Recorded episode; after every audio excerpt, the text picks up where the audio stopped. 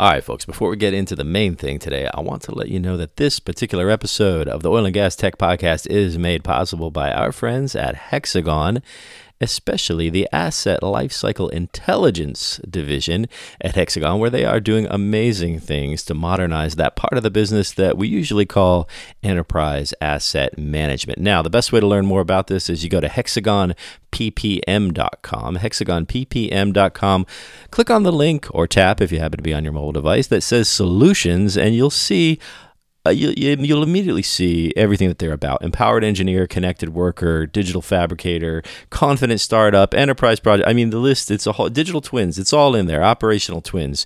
Have a look at what Hexagon is doing in enterprise asset management, hexagonppm.com.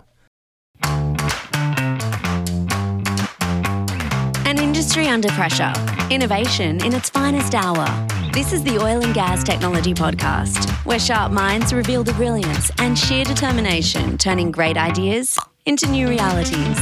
Hear about how it happens in real life with your host, Michael O'Sullivan.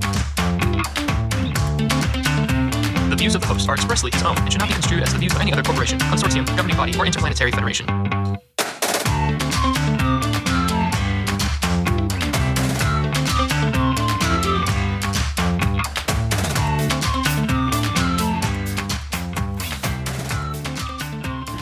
We're back here at Hat Studio with uh, my old friend Greg Leffler, whose uh, career I have been following uh, with admiration lo these many years, um, maybe a little bit of jealousy, but uh, but but thanks for uh, thanks. I, I know you're a, like an important guy now, with like lots of big things that you need to concern yourself with. So I really I really appreciate you making time to come over here. Uh, you're you're too gracious in your introduction, but happy to be here. Yeah. Well, like it keeps people from arguing with me, kind of. Um, so anyway, we're so we're just talking about the new studio, and I don't know some some of what I was just saying will probably make it in, and it, or may not make it in, depending on what he decides to do. So uh, yeah, but we do have this time uh, a couple episodes back, uh, Kayla Ball, who I think you probably don't know, was here, and she was busting my chops about why are we drinking water. So um, we've upgraded because we haven't we haven't now. I still haven't. So I did get we got the we got four whiskey glasses. We got a bottle of. Uh, this is your first experience with Dickel. It is Dickel bourbon. So so far so good. Good experience so far. So anybody from Dickel out there that wants to be a sponsor, get in touch. We'll we'll drink your uh, your product. Um, uh, anyway, Kayla was giving me a hard time about why we're drinking water because we used to do this other show over at another place and we had like a bar cart and the whole thing I need to bring all that over here. Mm-hmm. So we're still working on it. But but you found it okay. I found yeah, it. No problem. It's a little bit looks a little nondescript. It's kind of a weird neighborhood. Yeah. yeah. yeah. It is. So good. The inside looks nice. Yeah, it is. It's nice, and the AC is going to kick in any. it's going to kick in any minute. All right, so Greg, uh, a little bit about. Uh, well, so you and I have known each other for a long time. Mm-hmm. Um, how? 20, is it ten years? More than that, fifteen. More than fifteen. More than fifteen, 15 years? years. Fifteen years. Wow. Okay, so uh, back in the consulting. Mm-hmm. So you're not you're not in consulting anymore. Uh, I I uh, finally found my way out of that. But you did it into some real work. It was a long time. Did it for quite a while. Yeah, you did. Um, and so now you're at Engie. Uh, but um, th- there's an interesting story though because um, when you were so we were at Catapult Systems together. Mm-hmm. So what this has got to be what 20 2010 2010 and so the fun story about you is that you were the, uh, um, so you were the, like, the young. What you were like? What thirty back then? Something like that. That's that's very kind of you. Somewhere in that mid thirties. Mid thirties? No, you you had to be younger than that. Anyway, so you were like you were like the rock star up and comer. You well, you and Landon, who was Landon was on the show uh, not too long ago. Okay. And uh, you guys were like the dynamic duo, and and I was in you know leadership, right? Whatever that was, and you were like and we were and everybody was like oh greg greg's greg's a rock star. We used to say rock star back then. I don't know what what do people say now? But um and we had all these like ideas about how we were going to promote you and you're going to be this key player and all this like like like like your future was bright in our eyes and you were going to do great things for the company. And then right around that time you, you looked at me one day and you said so i think i'm going to be leaving because this isn't going to really get me where i want to be There's a little more to it than that, but yes, your your But memory that is was a very deliberate career move. So, ex- Yeah. expl- I- I think that's it's got nothing to do with oil and gas technology, but Sure. tell that story a little bit because yeah. good. So so I I started my career in uh, software engineering.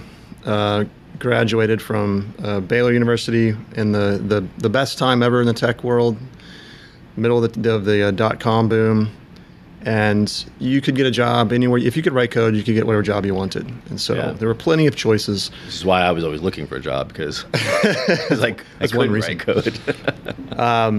But I, uh, I went to work for a relatively small company that was doing what we called dot com incubation. So we were um, creating ideas for back then. The big thing was e-commerce. I know it's kind of old now, but at the time that was still a novel concept. Yeah. So we would envision an idea for an e-commerce site or some sort of internet uh, product or company, uh, build it, and then court investors in parallel Right. and sell down a portion of the ownership, and then we'd retain some of it. And like most things in the tech world in the in the late '90s, it was going fantastically well until it didn't, and then it suddenly crashed Yeah. and left us all either going back to school or looking for different lines of work. I managed to to stay in the software field, uh, several different consulting companies, Hitachi, Continental Airlines, back when that was a Remember thing. that? Yeah. I still miss them, by the way. Yeah, I do too. And you the you same can anymore. still tell uh, when you're flying United which which legacy crew you're you're with. But um, I've come to understand that we're called uh, ex-cons, ex-continental people. Ex-cons. So when you find someone United that was former Yeah. Continental, they're uh, they're ex-cons. Yeah. Yeah, That's um very. It, it had, maybe not maybe not the best connotation. Yeah. Okay. Yeah. But uh, so I had I really enjoyed software development. Um, I liked the consulting space because it gave me a very wide range of experiences. But I had I was becoming narrow, and I was going down a path where my expertise in software architecture was feeding itself and keeping me somewhat narrowly focused, and I didn't like that. I also didn't like the fact that I am somewhat of an extrovert Feeding itself. and being a software nerd uh, didn't really fit that. So I constantly had this. Are you an extrovert? Yeah, Oh. Okay. depending on your definition. like like you recharge in groups. Yes. Oh, okay. absolutely. So I never thought of you that way. Yeah, and mo- and most people don't. So Because when you when you moved like later in the story when you get into like sales and all that, Yeah. right? I always thought that was probably a stretch for you because no, you were, you were it, it was like okay. I so I know nothing about you basically. no, so- you don't know me at all. Okay, so so go ahead. Um, but I and, and, and you know it makes sense. You, you probably a little bit typecast a person into the type of work they do. Sure, you're a developer, and- so you must be. Yeah. and and uh, I needed to be a certain way to be successful in that line of work, and so I did it. But uh, I knew that long term, I wanted to be a business leader. yeah. Um, leadership has always been a source of fascination to me, kind of broadly speaking, going all the way back to my my youth and sports and all that kind of stuff. Uh, and I knew that I wasn't going to get there with one trick, Mhm. as much as I love the software world. So I started thinking about what was next. Um, started looking at industry experience, being in Houston, especially at that time, uh, and coming from a, a family of um, folks that were in the oil business. I gravitated towards oil and gas, but found a pretty uh, um, limiting barrier to entry with previous experience. I was way too senior to start over. And when I wanted to come in in leadership, there was always this question around, well, how many years of oil and gas do you have? And my answer was, well, I did a couple projects for some uh, Right. E&P companies, and they're like, yeah, that's not, Yeah, that's not it. That's not it. Yeah. But another area that interested me was sales. And one of the things that drove me that way was it was the extreme opposite. You could probably, I will probably be one of the few people that you'll meet that went from software engineer to salesperson in, in one hop. Yeah. For sure. Probably the only one. Yeah. Uh, so I attempted to do that when we were working together, and the structure of that organization didn't really provide a bridge that I, and so I knew I had to start fresh. Right. And uh, so I went and found a sales position, probably, uh, not probably, absolutely unqualified to be a salesperson. Uh, I didn't have, I had the ability to uh, connect with people and the interest in working with people. I didn't have the tactics uh, and the things that you learn in real sales training. I kind of Yeah. learned that on the job. Yeah. So my But- first, But That's how everybody does it, I think, well, I, maybe so. It, it's certainly people have different methods of learning. That one worked for me. Right. Um, my strategy was find the best salesperson in the company and follow them around like a house cat. yeah, you told me that story. And, you didn't tell um, me that. You didn't say the house cat part, but Well, you, maybe that's extreme, but yeah, yeah. but I uh, I went I got myself invited to places that I probably didn't belong. you also offered to do all his homework for Well, him. yeah, I said, look, Yeah. I'll, if you'll take me to sales meetings, I'll I'll do all the the junk work and build the sales proposals and all that. That's a pretty hard offer to turn down. that is, yeah, yeah, that would be a hard offer to turn down. So those two things, I think, broadened me a bit, uh, gave me bigger opportunities for leadership development, which I fell into pretty pretty strongly. Yeah, yeah. And then, um, well, that part you were doing before, right? To, to some extent. Yeah. To the extent that you were allowed, you were you had a you know. true, though the consulting world is so, uh, the work is so, uh, I don't want to say volatile, but it changes so quickly that it's it's hard to. You're leading an organization that is being restructured about once every six weeks or six months when you change Yeah. clients and projects. Yeah, true. So everything's temporary. Um, Yep. So you don't have to invest a ton of infrastructure or energy Right. into building structures that will last because they're, they don't they're not designed to. yeah, no, for sure. Yeah, yeah. So moving into a big company like Engie, that was a big transition. Is I'm I'm designing. I initially took responsibility for the operations team, which to us means things like billing, customer care, uh, collections, settlements, stuff like that. But also the entire digital team, which are culturally opposite of each other. Yeah. Uh, but both happen to be things that I had experience with, so I took those. But the challenge of leadership was very different um, Yeah. because I had to reorganize a much larger team and plan for a, a long term solution. Right. Um, and that was a learning experience. Yeah, it- and you have to. Well, I don't know what the culture's like at Engie, but a lot of times um, you have to plan for, like you you have to you have to think long term about long term success, but there's also a little bit of like, what have you done for me lately, right? And there's and there's kind of de- or that's maybe a, a, a cheeky way to put it, but but there's there's like demands on the right now, right? Like you have to accomplish things right now. Uh, you can't say, just wait on my plan. It's absolutely true. And one thing that I found, one of the things that attracted me to the opportunity, which sounds counterintuitive because most people would not want this change, but when you do project based work, which both IT and consulting, and certainly the combination of the two, lend itself to, Right. I hate to say it, but the level of accountability is lower because you typically are uh, working on a chain of short term activities without a lot of heritage within one organization. For sure. Yeah.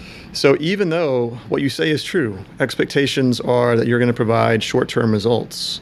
But I've been with Engie now for seven years. I plan to stay there quite a bit longer. Behind me is a chain of things that I have done that have either gone well or not gone well that I'm still held accountable for to Yeah, some extent, yeah. or at least my credibility and my reputation is made of. Right. So, so even when you are moving between roles or assignments, you're building a, um, I don't want to say a resume, but you're building a history that Yeah. people form an opinion of you about that go back to when you first started. Yeah. Yeah. No, And you have to build a chain of successes that you can point to and say, you know, I contributed to these things that went well. Yeah, well, I I guess depending on depending on how you like to live your life, the consulting approach may be better to always just have a clean slate. It is, it is convenient in that way. depending on what you're what you're going for, but um, but consulting companies struggle with that, right? They want to. Um, because they want to have long-term relationships with their clients and they want to have and they like they want to not and i spent a long time there in that world and and and um you know you want you want to not be that consulting team that like shows up does something and disappears um but most of the time you kind of end up like that's the mission right there's not really a mission beyond that Yeah, it's it's not what you just described is not bad behavior. That's what most clients want. that's what they want right They want you to come in, create, and leave. yeah Uh, and then what you create is transitioned to generally internal staff, right and um, they may or may not run it correctly. Yeah. or it may not have been built correctly, Right. And then they have to live with it, but it still it reflects on them a lot more than Uh, those then, that yeah. swooped in and then we go on and and every time we package it up a little bit more and we sell it to the next person. Yeah. Um, so all right, is, is that the end of the career story? Did we get to the end of it? So now you're at Engie operations. You said operations and digital is, Yeah. is so. Do you guys have is digital and IT the same thing for you guys, or because because some companies are keeping those as physically separate teams? Yeah, it, you know, I, I would honestly say uh, I didn't know this. I'd love to say that it, um, this was part of my choice and that I was that insightful. I didn't really understand the way it was going to work until I got into it at Engie. The structure that they have, uh, I think, is probably the best of the different variety that I've seen out there. Being in IT consulting as long as I was, I worked with a lot of CIOs and a lot of corporate IT departments and many different configurations centralized, decentralized, some sort of Right. hybrid. And I, I Functional, dysfunctional. yeah, there's all, all those two. right. I remember at one point uh, in my career, I, I said to my wife that I was an IT guy, and if I was going to be ambitious, the highest job they have is CIO. So that I guess that's my goal by default. Right. And then I worked with a bunch of CIOs and thought I'd never ever want to have that job. And the Yeah. reason is not to insult any of your audience that are CIOs, but the reason it was not for me is it brought in um, a lot of elements that I had. I just had no interest in, in managing. It's uh, the, the role of a CIO is a difficult one in that they are generally, unless you're in a software company, even in some of those cases, you're a cost center to be minimized. Um, nobody understands the complexity of the work. They don't respect the effort or the cost. They say, "Why does it cost so much to make you know a blue button on my my Right. app that I want or whatever?" Well, because first you wanted it red, then you wanted it yellow, then you wanted it green. But really, the the part of it that disinterested me was the non, um, the things that were not related to building solutions for business, data center, infrastructure, Right. help desk, that's a vendor of it, contracts. It's a huge part of the job. Yeah.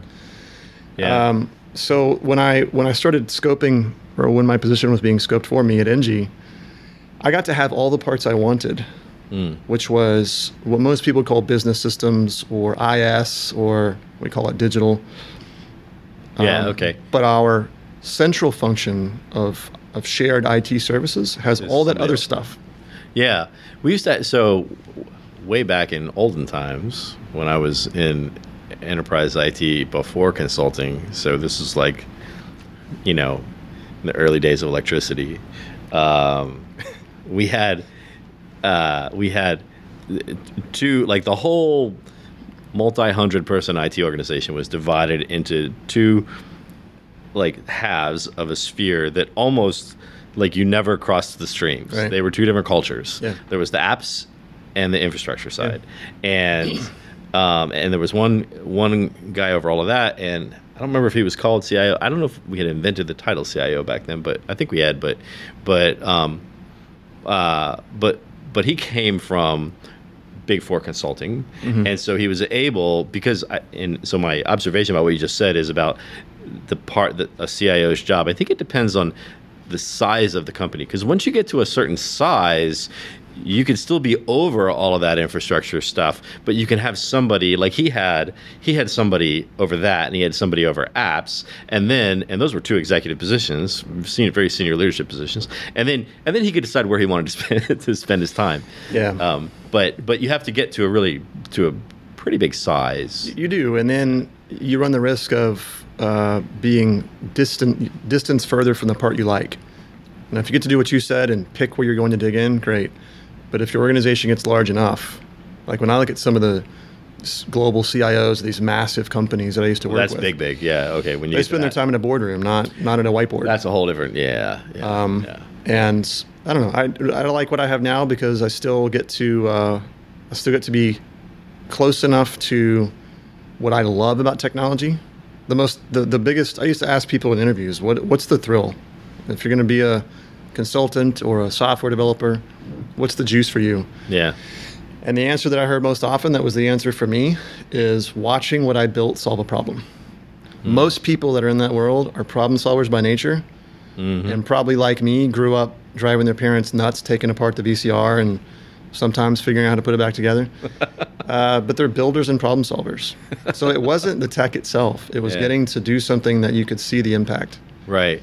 And I'll also say that that was a downside of consulting for me because that there's a double-edged sword. Yes, you get to build a solution and walk away and, and kind of wash your hands of responsibility. Yeah, sure. You also don't get to see it when You it goes No, well. you don't. You don't get to see the impact that it makes. Yeah. Unless they bring you back for phase two. There's always that. yeah. Which usually means you didn't finish it. so- Yeah, you didn't. Yeah, or yeah, you just renamed it.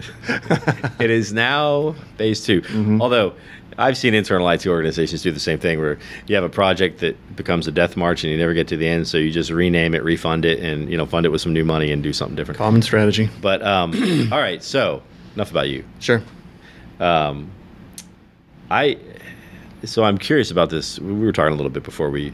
Well, I don't remember if it was before we turned the microphones on or after we turned them on, but uh, there's this there's this notion that kind of comes up on, on on this show a lot, where we're always looking at, uh, and I kind of have this premise that says, um, you know, so whatever you think about whatever role new forms of energy are or are not going to play, or to what uh, extent can they step up to what's needed. The fact is, is there's some huge problems to solve out there.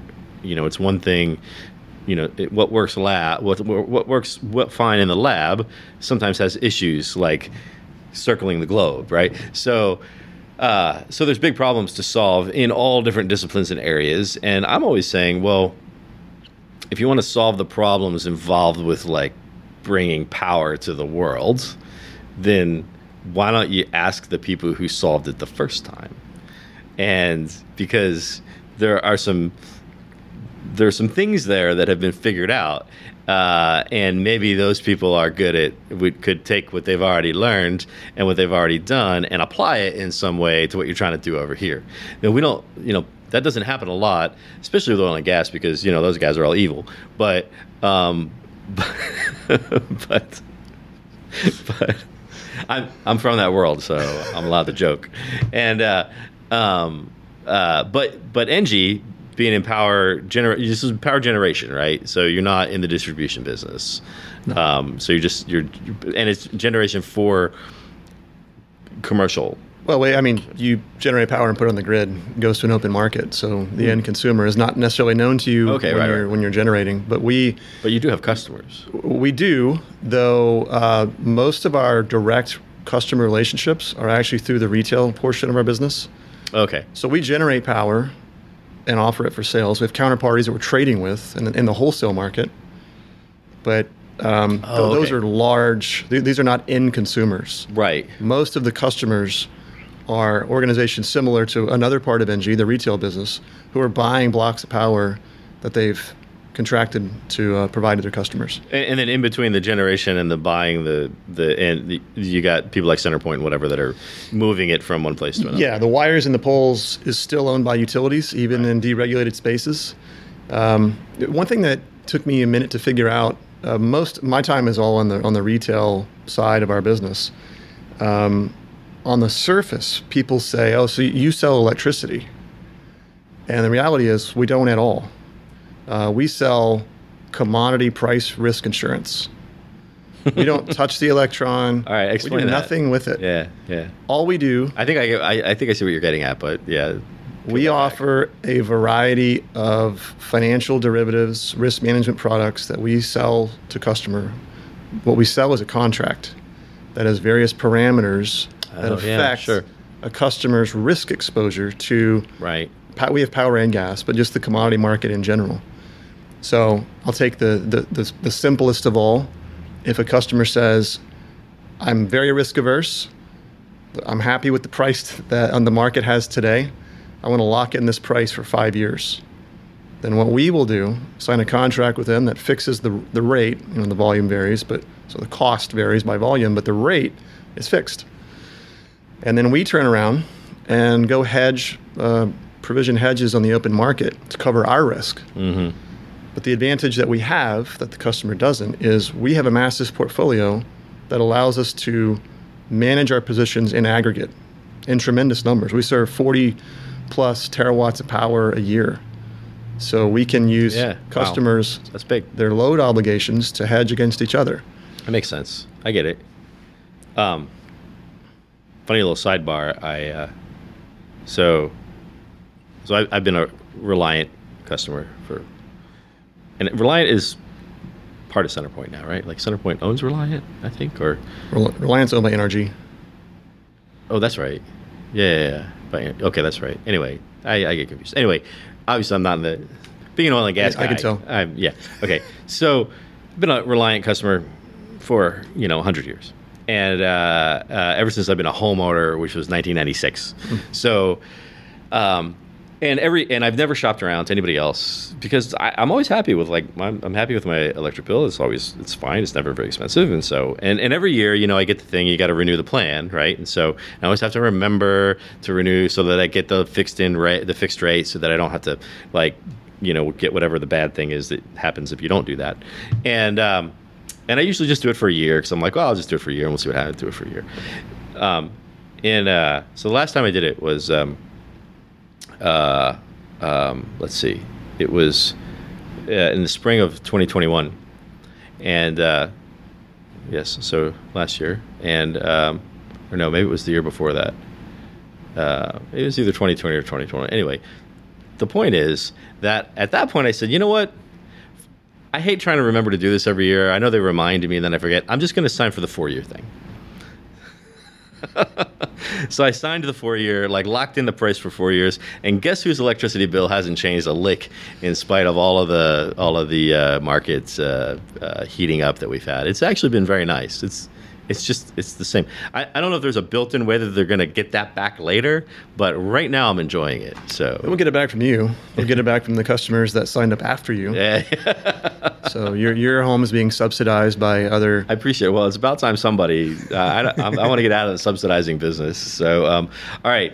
Uh, so here's what I wanted to ask you, and th- and I do I do get on the soapbox a lot of times because um, um, because I am a big advocate for oil and gas, not just not just the, the industry. Um, I think there's a lot of good things that the that oil and gas does, and um, and one of the things is, and I think that most of the most of the evil parts are are hugely either misunderstood or misrepresented, and um, but one of the things is uh, the innovation, the technology and the innovation, which and and and people who listen to the show know that I get on this thing about the the industry gets kind of typecast as being old fashioned and slow to change. But the reality is is that the innovation and the technology has been there, and and the, not just not just like the computing technology, but all kinds of like new ways of doing things and improving processes and making things efficient and cleaner and safer. Like all of that's we were doing all that before it was cool, right?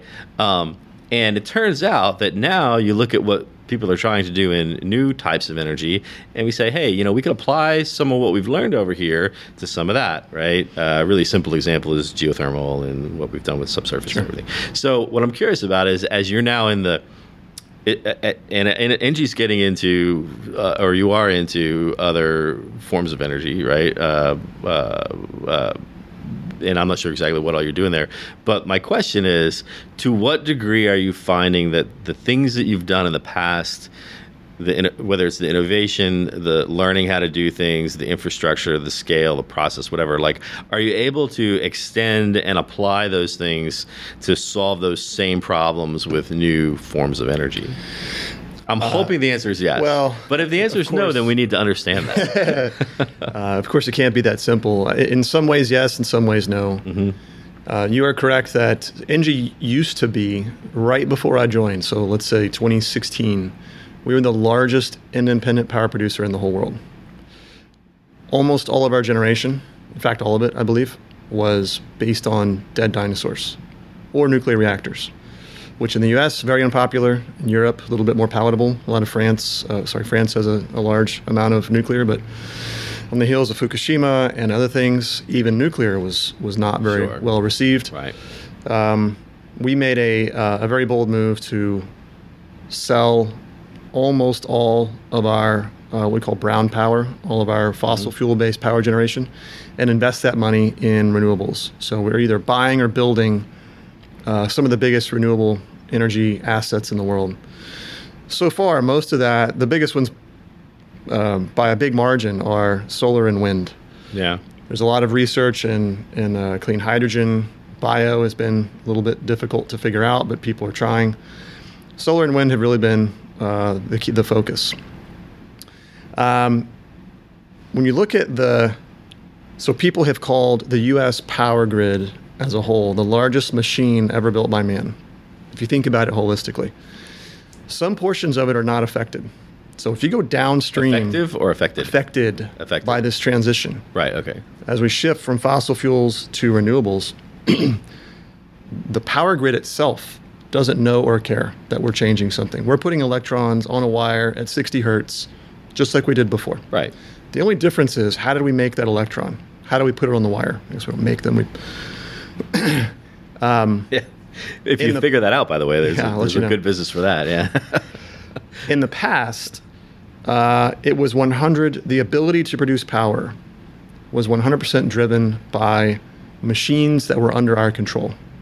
They were using uh, natural resources, oil, gas, uh, to spin turbines and produce electrons. right.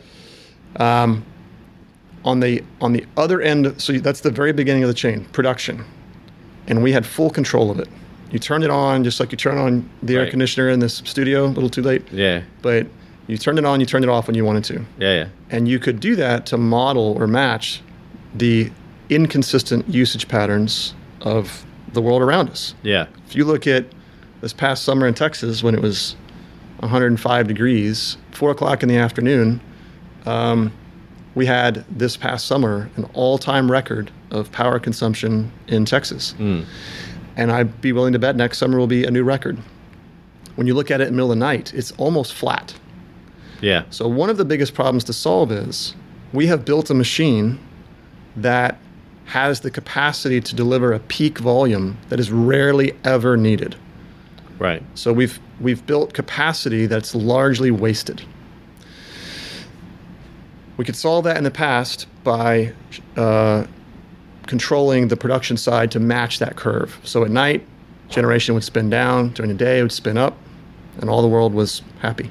But you've still invested in the infrastructure to do all that. You have, uh, if not for the unfortunate byproduct of carbon, you wouldn't have a problem to solve because it was working. That depends on who you ask, by the way. That unfortunate part. True. Fair enough. The plants like it. Plants aren't complaining. The plants aren't complaining. No. Our atmosphere, different story. So The, the, the, what's happening now is the portion of the machine that goes downstream from generation is unaffected. So can we reuse that? Absolutely. It doesn't need to change at all.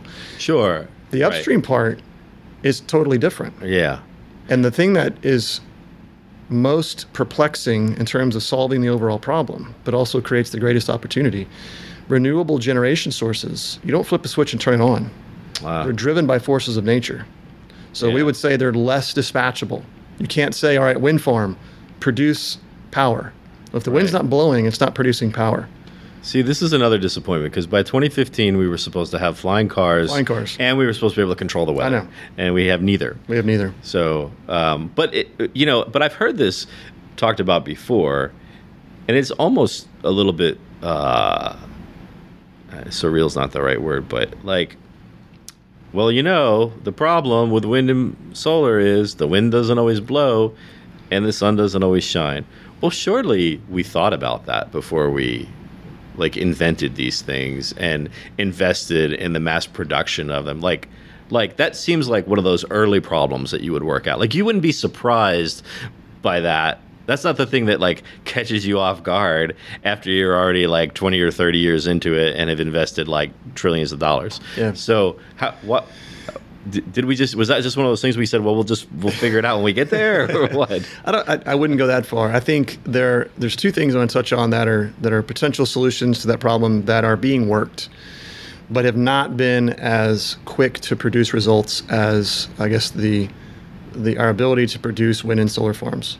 So it's kind of like think about how, how quickly our, our cell phones evolved. We went from a flip phone to an iPhone to Boom. whatever, we have now. skipped over blackberry but it's okay i get what you're saying I know you like Blackberries. You probably still have one in your pocket if we were really going to ask questions. if I could, I, if I could, I would. Yeah, yeah. But with a lot of consumer technology, the innovation of the devices was going at a breakneck pace. and what was dragging it down still today is batteries.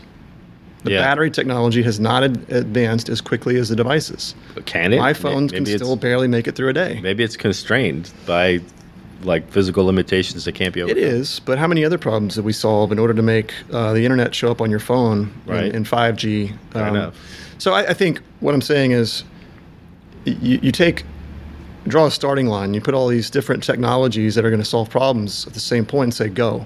Okay. Some are going to outpace yeah. others. Yeah, and so that one we're still.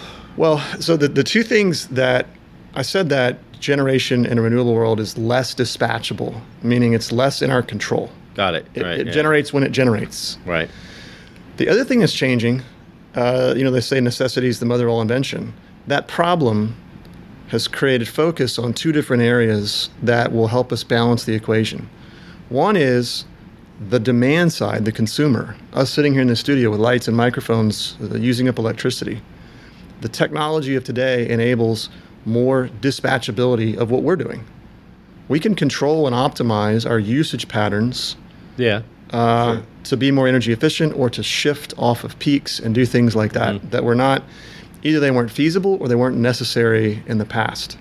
Now, when you're talking about a, a consumer, you know, a home owner like you, this is not very relevant. But our most of our customers are massive commercial and industrial So consumers. there's a lot of dials that they can turn. To, They have much more. Yeah. They have a longer. All I do is I get a, I get a, an email from Reliant's says, "Hey, please try to save some electricity because it's hot outside." And I go, "Well, I don't know. Do you want me to like? Do you want me to like be in the dark or like what do you what do you want me to do?" Well, and that's all they can do. I, I, Yeah. I, I got this too. It's like, hey, do me a favor, Yeah. shut off your AC. And my like, answer is like, I'm "Nah, good. I don't think so. No. but for larger consumers, uh, here in Texas, ERCOT offers a program called um, Load Acting as a Resource, or LAR. oh yeah. And that is a, a an agreement that you enter into before Right, right. a crisis. I've heard about this. Yeah. And yeah. if you are, uh, we have customers that are manufacturing facilities um, where they can they can afford to determine when their machines are running and when they're not. yeah, It's not going to crater them to have a day off of manufacturing in exchange for some financial incentive. Uh, they receive benefits directly from ERCOT. If there is a grid event, meaning there's more demand than we can possibly meet, those facilities receive a message from ERCOT to decrease or, or, or turn off their, their demand for electricity in exchange for a fee. So for them, it's a moneymaker. And we had customers during the, the winter event last year in February 2021 yeah. I remember. that made that. huge sums of money by responding to the call to curtail their power. See, the, okay, so this is actually a perfect example of when I say, um, so I recognize maybe uh, the specific, you know, implementations, this or the specific controls or the particular things may not, you know, now we're getting into wind or solar or whatever else or hydrogen, and and you made a good point, which is that well, it's a different ball game, so we got to do things differently. However, back to my point of like the people that have solved these problems in the past are um, are uh, that's my that's my next meeting. He's walking in. Um, uh, they are like that sort of like creativity and ingenuity that comes up with systems for how to like I I don't mean like technical systems. I mean like processes and systems that says, okay, well here's what we can do. Because we all know that people need to be incented. they need to have right and and and ultimately money's the, or multi money's the ultimate incentive. And if we can find ways to make it worth people's while to do something that we need them to do, I sound a little bit like I'm in the family right now. let me let me make this worth your while. But someday I might require of you a favor. You know, I think what we find is that uh, cost or, or money is the ultimate incentive. hmm But if you can make it close, if you can create an opportunity for people to, especially large companies that have shareholder newsletters and employees Yeah, yeah. and all those other pressures on them, whether it's to satisfy a market itch or it's genuine altruism about saving the planet, if you can give them an opportunity just to be in the game at a reasonable price, they'll take it. Yeah. Um, and in Yeah, fact, a lot fair of a enough, lot of what we're spending time with is helping companies understand um, how they can create uh, carbon reduction goals and, and what type of statements they can make to various stakeholders about their efforts. Yeah. And it is, you know, it's not arbitrary. And that's There are rules right, that say if yeah. you you can't just go buy uh, renewable energy credits and say we're green, and it's when it's not true. Yeah. Uh, buying green power directly from source um, is kind of the holy grail of okay, we're, we're actually green. We're taking power off of a wind farm in West Texas. Each of our electrons has been certified Right. that it has come from a particular place. you can say different things depending on which of those Yeah. you're, you're doing. But the other part, the the second part of, of my answer to your question is the, the the cell phone battery of, and ironically, it's it's similar in nature. If our problem is that, unlike gas, when we produce gas, we can store it. Power is very difficult to store. Yeah, it's true. We don't have the same type of problems in the gas world because of our ability to compress it, uh, liquefy it, store right. it in salt domes and so forth.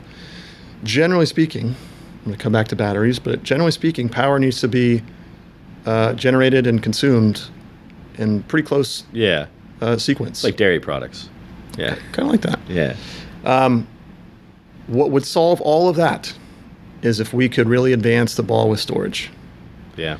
And when people think about storing electricity, they say the word battery, which is true, but you got to think about battery in a uh, scientific sense. Doesn't you know? You think of battery in, in uh, that you put in a device. it's a- that's a chemical battery.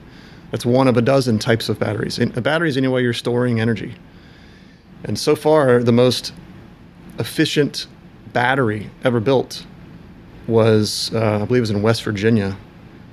Someone Of had the. You talk about ideas of all places. Yeah. somebody had the idea to to use cheap off-peak power in the middle of the night to run water pumps, pump a lake to the top of a mountain, which creates potential energy.